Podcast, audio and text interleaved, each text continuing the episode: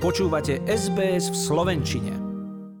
Od smrti Milana Lučanského úplne takmer dva týždne a stále nie sú známe všetky okolnosti tejto tragédie. Bývalý policajný prezident zomrel 30. decembra potom, ako sa deň predtým rozhodol spáchať samovraždu obesením na teplákovej súprave.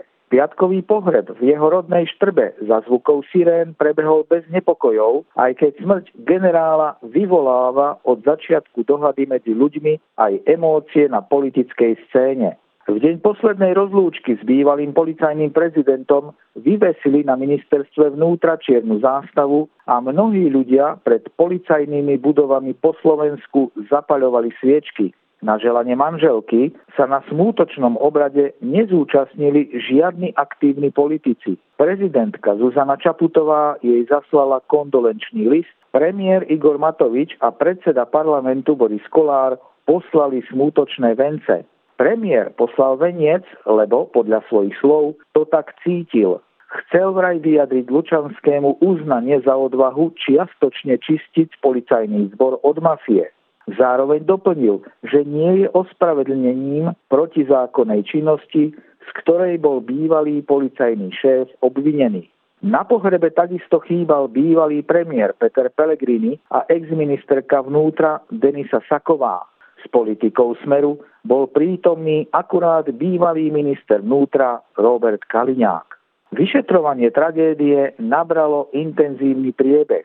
Ministerka spravodlivosti Mária Kolíková minulý týždeň zriadila širokú nezávislú kontrolnú komisiu, ktorá má prípad prešetriť, ako aj skoršie zranenie oka bývalého policajného šéfa. V 17 členej komisii sú koaliční aj opoziční poslanci parlamentu, nominant prezidentky i verejnej ochrankyne práv, zástupcovia médií, ako aj odborníci zo zahraničia napríklad bývalá česká ombudsmanka či expertka z Poľska. Ministerka Kolíková sa rozhodla pre komisiu v snahe vylúčiť akékoľvek pochybnosti o príčinách tragédie. Myslí si však, že išlo o samovraždu, pričom kauza je podľa nej politicky zneužívaná. Nevyslyšla výzvy, aby vyvodila ona sama politickú zodpovednosť, lebo odchod funkcie by vraj pokladala za zbabelosť.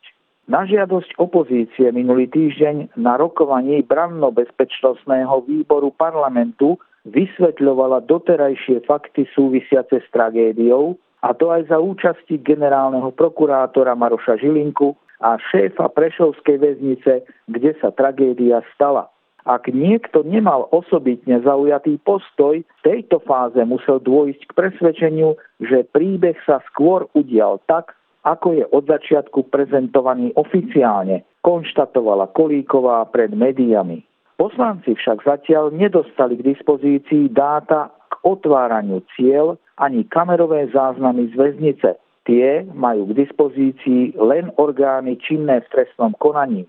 Právny zástupca rodiny Milana Lučanského, mimochodom europoslanec a bývalý sudca Miroslav Radačovský, ktorý v minulosti riešil aj pozemkovú kauzu v neprospech bývalého prezidenta Andreja Kisku, tvrdí, že je predčasné hovoriť, či má rodina zosnulého dôveru v prácu orgánov činných v trestnom konaní. Tragédia si doposiaľ vyžiadala len jedinú rezignáciu, a to šéfa slovenských väzníc Milana Ivana. Ten prezradil, že jeho odstúpenie, ktoré sa oficiálne završí posledný januárový deň, bol nápad ministerky Kolíkovej. Žiadala to odo mňa, povedal Milan Ivan po zasadnutí výboru parlamentu. Jeho odstúpenie kritizovali zamestnanci väzní, označili ho za unáhlené. Podľa nich by totiž takýto krok mohol slúžiť ako nepriaznivý precedens, na základe ktorého bude môcť byť odvolaný ktokoľvek na základe nepotvrdených a neprešetrených informácií. Po vyhodnotení kamerových záberov z väznice aj záznamov z počítačových sietí a po ich porovnaní s výpovediami svetkov sa uskutoční rekonštrukcia prípadu.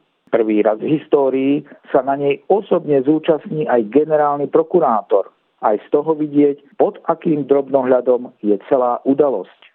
Opozičný smer, ktorý kedysi Lučanského presadil na post šéfa polície, vidí za jeho smrťou prácu súčasnej koalície. Šéf strany Robert Fico hovorí dokonca o terore.